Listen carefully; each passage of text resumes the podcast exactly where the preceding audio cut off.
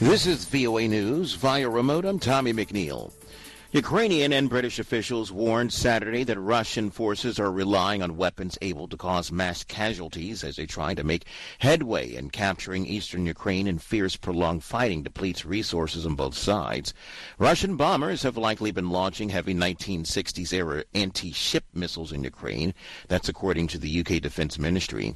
The KH-22 missiles were primarily designed to destroy aircraft carriers using a nuclear warhead. When used in ground attacks with conventional warheads, they are highly inaccurate and therefore can cause collateral damage and casualties, according to the ministry.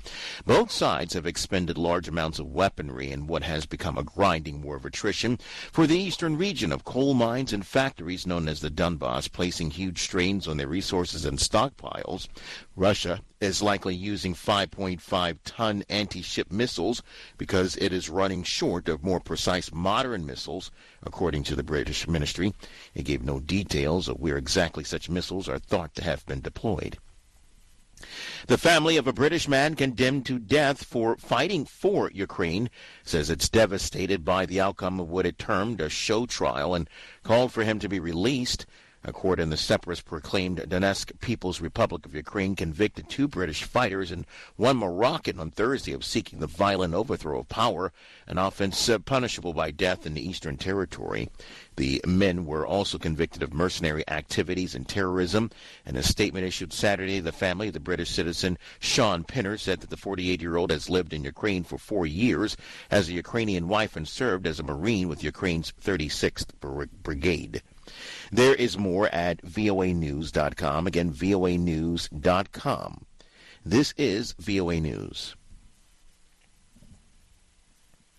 China's defense minister accused the United States on Sunday of trying to hijack the support of countries in the Asia Pacific region to turn them against Beijing, saying Washington is seeking to advance its own interests under the guise of multilateralism.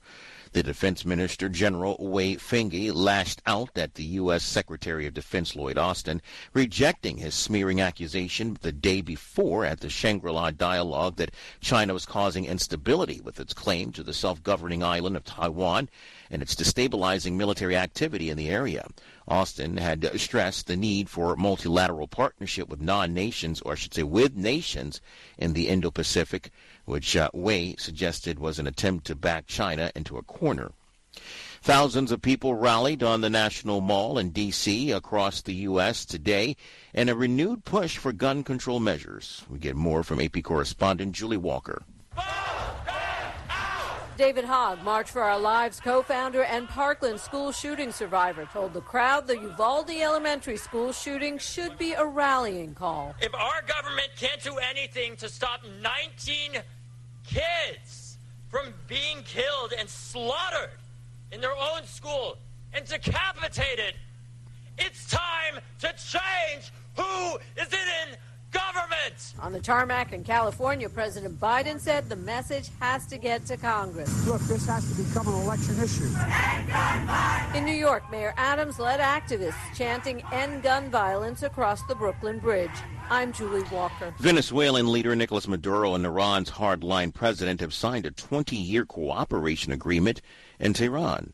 In the nation's capital, organizers estimated that 40,000 people assembled at the National Mall. The rallies were organized by March for Our Lives, a gun safety group founded by student survivors. The leader of the uh, U.S. backed opposition in Venezuela has been physically attacked during a visit to a rural community. That's according to members of his parallel government, who on Saturday accused a group of ruling party associates of carrying out the attack. A photo accompanying the statement from the opposition shows that Juan Guaido was being attacked or held back as people gathered around him and someone rips his shirt off. The parallel government said that the group of associated of the United Socialist Party of Venezuela hit and insulted Guaido. He tweeted that he planned to make a statement on social media Saturday night. Recapping our top story, Ukrainian and British officials warned that the Russian forces are relying on weapons able to cause mass casualties as they try to make headway in capturing eastern Ukraine in fierce, uh, prolonged fighting. Via remote, I'm Tommy McNeil, VOA News.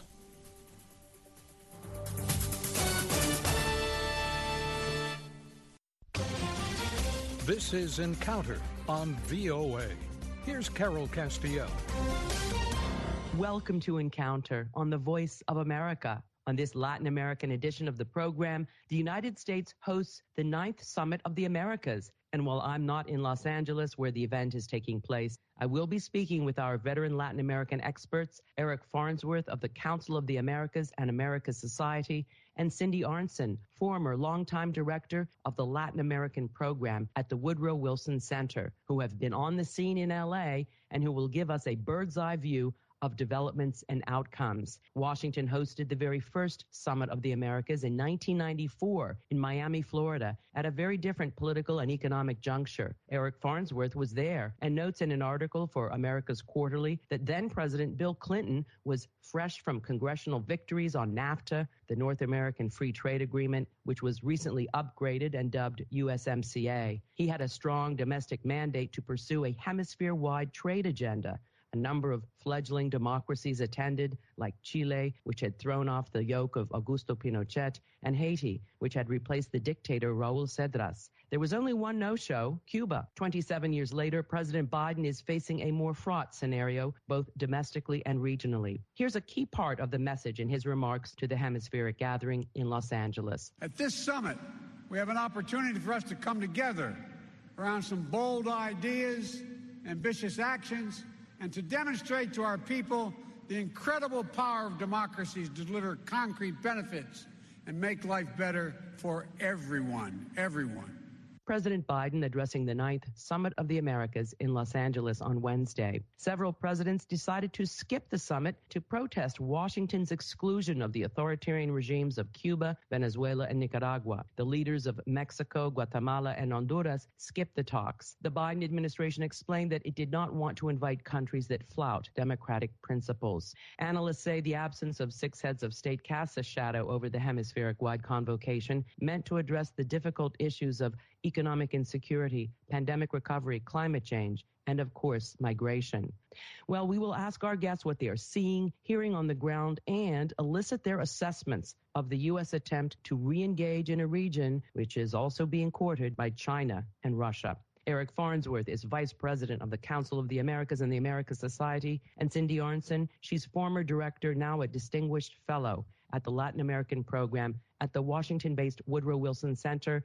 Both panelists join me from Los Angeles via Microsoft Teams. Welcome to the program. Hi, Carol. so much, Carol. Let me start with Eric Farnsworth. Eric, give us a sense of how the summit is going so far. There were low expectations with six heads of states boycotting, started by Mexican President Andres Manuel Lopez Obrador. What are your impressions thus far, and how was President Biden's address received? Well, thanks, Carol. I think it's a timely moment in hemispheric relations. Clearly, the Summit of the Americas is an opportunity to really take stock of where we are as a hemisphere. But I have to say that, as you indicated, the low expectations for this summit have largely been met. It's a complicated time coming out of the pandemic with economic recovery not certain in the region and the United States clearly preoccupied with other matters. This has been a moment where I think many people have used the phrase opportunities missed. There will be some momentum coming out of this on the trade side, on the migration side, on the climate change side, and I think that's all to the good. But the initiatives that the summit is launching really have to be fleshed out in terms of what specifically they are supposed to do. And then, and this is the more complicated part even, they have to be implemented. And the implementation is where previous summits have fallen down and where if this one is to be a success,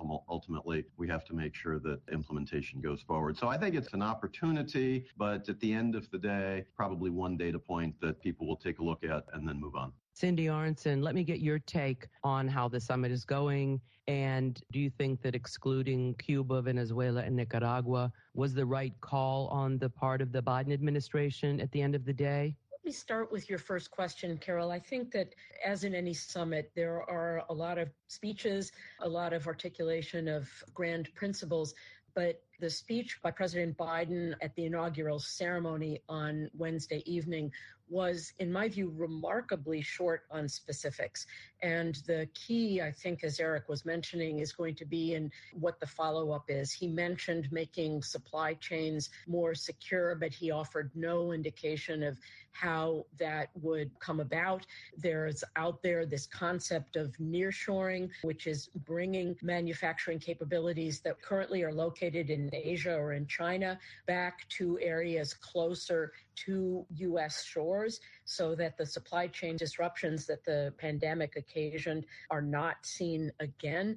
There was no use of that word. It's obviously very difficult within the administration because President Biden himself wants to reshore that manufacturing. So there's this tension between bringing jobs to the U.S. versus bringing jobs to the areas such as the Caribbean, Northern South America, Colombia, Mexico, Central America that are closer to U.S. shores as opposed to bringing those jobs directly into the United States. I don't see a contradiction, but a lot of people do. Similarly, there was mention of trade, but there are two countries specifically that would like to see a bilateral free trade agreement with the United States, notably Ecuador, also Uruguay. Free trade agreements have to be approved by the U.S. Congress that is almost impossible to envision. So, what the United States is going to be offering in terms of additional trade concessions to countries that need to export and that want to export to the United States and other markets remains unclear.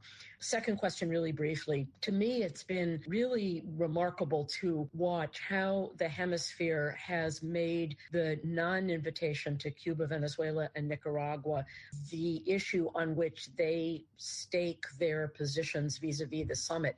These are non democratic countries. It's a statement that, on the one hand, everyone should be included in a hemispheric discussion, and who is the United States to identify who should and who shouldn't play a part. On the other hand, it shows that the Biden administration, as we saw with the Summit of Democracies in December of 2021, has become the standard bearer of democracy in the hemisphere at a time of tremendous erosion of democratic practices, democratic governance throughout the Americas. And this is something that's very worrisome and that one would hope would be of greater concern to the governments of the region. And apparently it's not. Back to you, Eric Farnsworth. Let me give you a chance to answer that question with respect to the non invitation to Cuba, Venezuela, and Nicaragua. And to what extent do you think that overshadowed many aspects of the summit? Or do you think it was consistent and right on the part of the administration to do that, to keep this theme of democracy alive and meaningful? I think both of those are true. In other words, it was correct of the Biden administration to do this, and it did overshadow the summit because, as Cindy was saying, some leaders in the region chose to make it the issue that they wanted to really fall on their swords about, which I found very disappointing.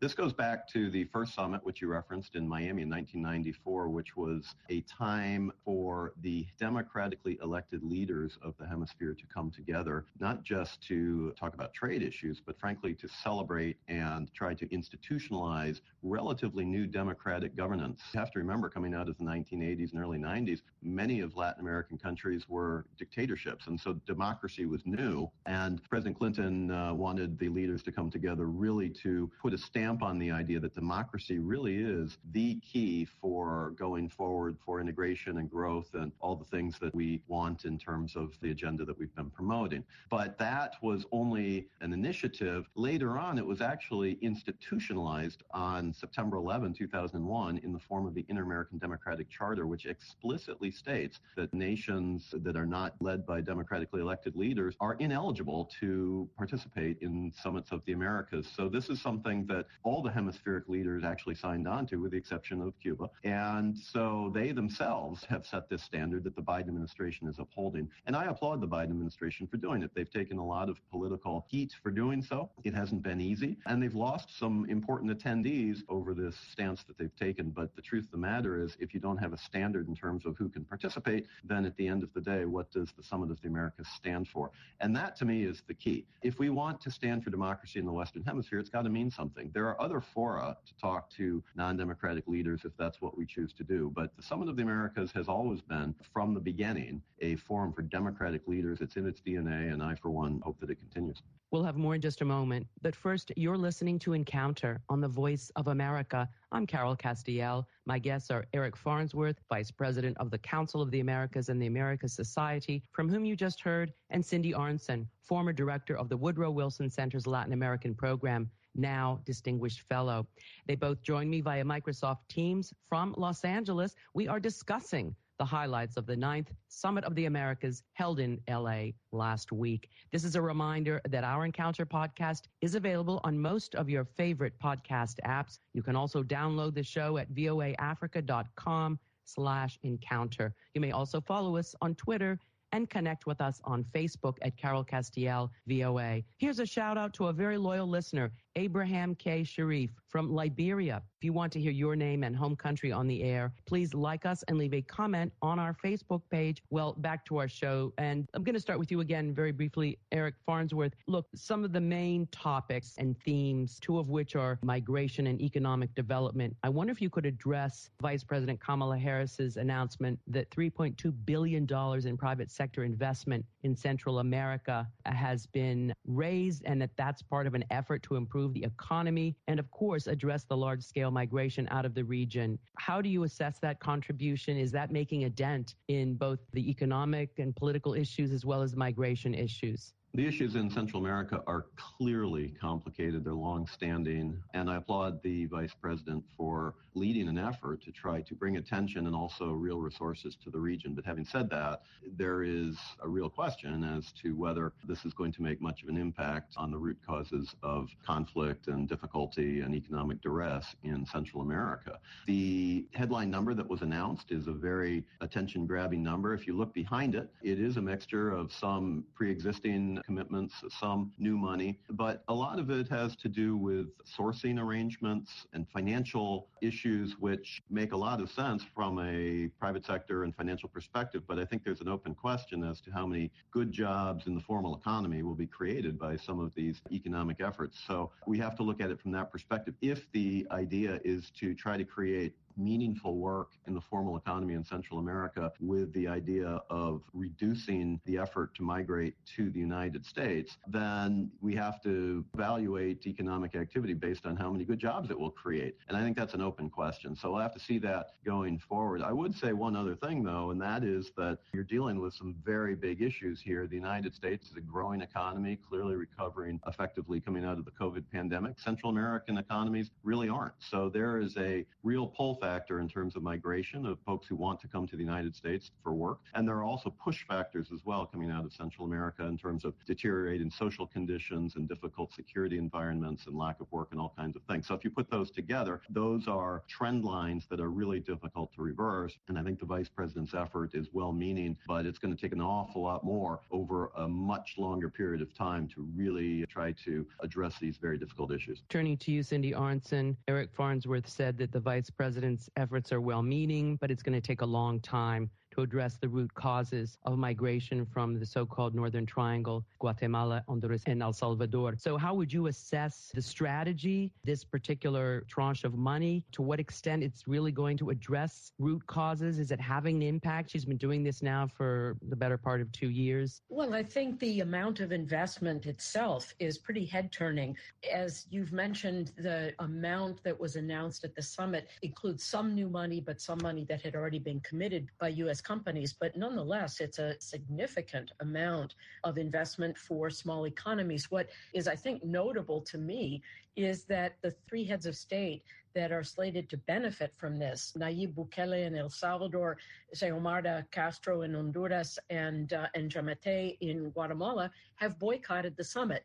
So the difficulty that the Biden administration has has a lot to do with the governments that are in place and mobilizing the resources of the private sector in partnership with the private sector in Central America, I think is a big contribution given that the governments themselves are not offering a lot of help in terms of defining and implementing this root causes strategy.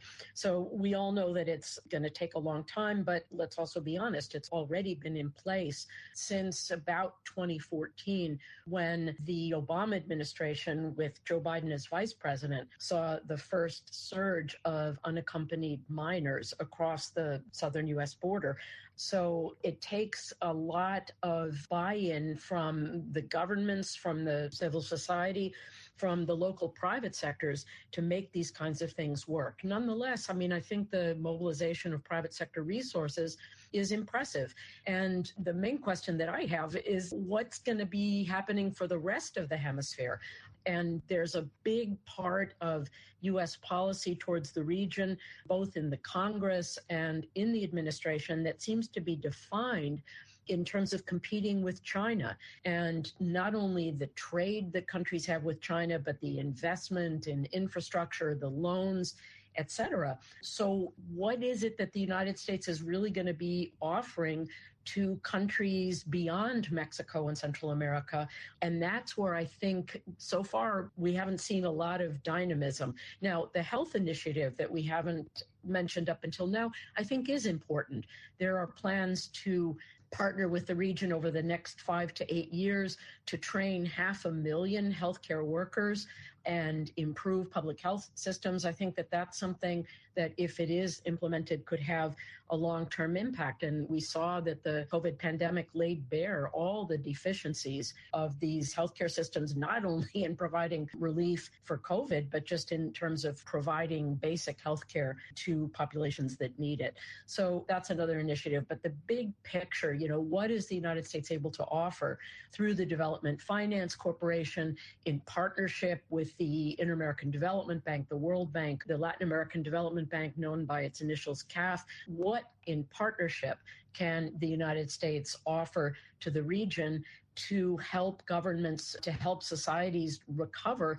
And that recovery is going to be a key piece of the future of democratic governance. So I think the United States has a tremendous interest in seeing that recovery advance and be inclusive and overcome the inequities that we know are so profound in the region to you, Eric Farnsworth. Cindy Arnson made the connection between economic recovery and democracy. And as you well know, democracies need to deliver in order to be sustainable. So that's definitely an important component. I'd like you to also address the health initiative that Cindy underscored. About 500,000, a half a million, as Cindy said, public health and medical officials will be trained in the region over the next five years to help strengthen health systems throughout the hemisphere. This is in part, of course, in reaction to the COVID COVID pandemic and the fact that the United States was a bit slow on the uptick with respect to providing vaccines to the region. How do you assess all of that? A good initiative, something that's needed for sure. I question why it's taken us this long to do this and why does it take a summit? I mean, this is something that, frankly, I think we should have been doing for a long time. But making an announcement about it and trying to implement it over five years, I think, is appropriate, sure.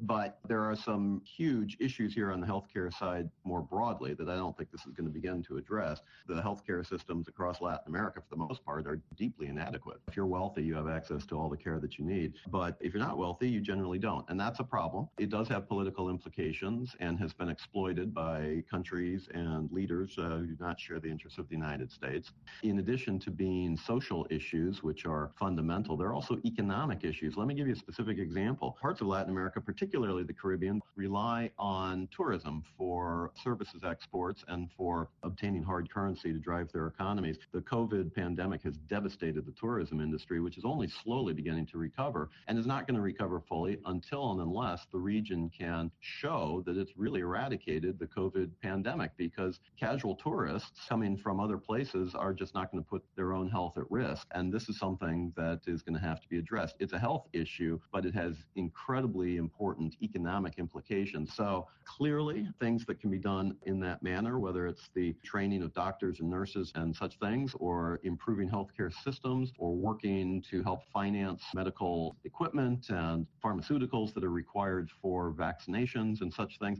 I mean, it's a huge agenda. I'm really glad that at least at this summit, people are talking about it and that there do seem to be some concrete initiatives coming out of it. Cindy Arnson, I'd like to give you both a chance to talk about any meetings you've had with your counterparts counterparts in the region, feedback? I'd like to start with that, Carol, and just talk about two events that the Wilson Center was privileged to co sponsor with other partners on the margins of the summit. And a lot of times, as we know at these big conferences, a lot of really interesting things take place informally outside of these formal plenary sessions. One was a conference on Venezuelan migration to Colombia and Ecuador and the needs for labor integration when we had a number of senior officials from both governments, President Duque of Colombia remotely and President Guillermo Lasso of Ecuador in person, talking about the extraordinary initiatives of those two governments to give regular status to Venezuelan migrants on the theory that migration is a net benefit for their societies. It may be a temporary cost in terms of providing immediate humanitarian assistance, but over the medium and long term, immigrants are a boon to the economy. And it's just head turning, really, to hear this kind of message coming from two basically center right heads of state in Latin America as opposed to the dialogue over immigration in this country and certainly the discourse that we heard coming from the White House during the Trump years. On the other hand, a meeting on June 8th, held in conjunction with UCLA and the Carter Center and the Community of Democracies, featured among other important people, not only former president of Costa Rica, Laura Chinchilla, but also current president of Chile, Gabriel Boric.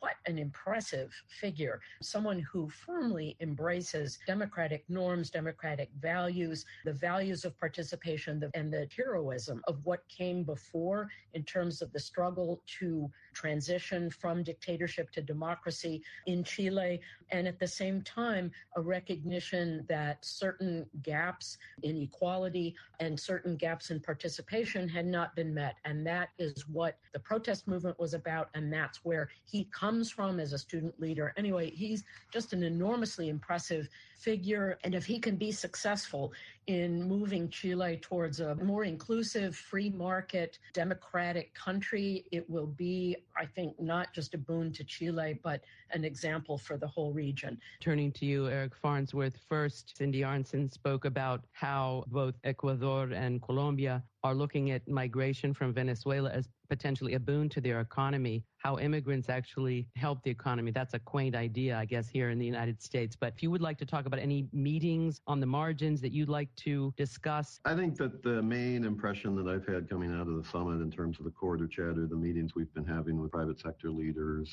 is just a fundamental feeling of an opportunity that's missed. So many people want to talk about Nicolas Maduro, who's under indictment uh, by the United States Department of Justice, and you have leaders from the region spending their political capital arguing that he should have been invited to the summit, rather than talking in a meaningful way about ways that we can really cooperate to meet some very significant and substantial needs of their own people. And that's been very disappointing, but it has been noted multiple times and continuously by people lamenting that this should be a moment to really try to manage some very difficult issues, and it's turned into something different. On the migration side, it's not just the United States that's grappling with these issues, as Cindy's indicated. Venezuela's collapse has engendered the worst humanitarian crisis in the modern history of Latin America. Over 20% of Venezuelans' own citizens are now outside of the country. Many of those refugees in neighboring Colombia, Ecuador, Brazil, Chile, Peru, etc., many in some of the Caribbean islands. And none of these countries have the real capacity to absorb migrant flows of that magnitude. So yes, there is potential there for sure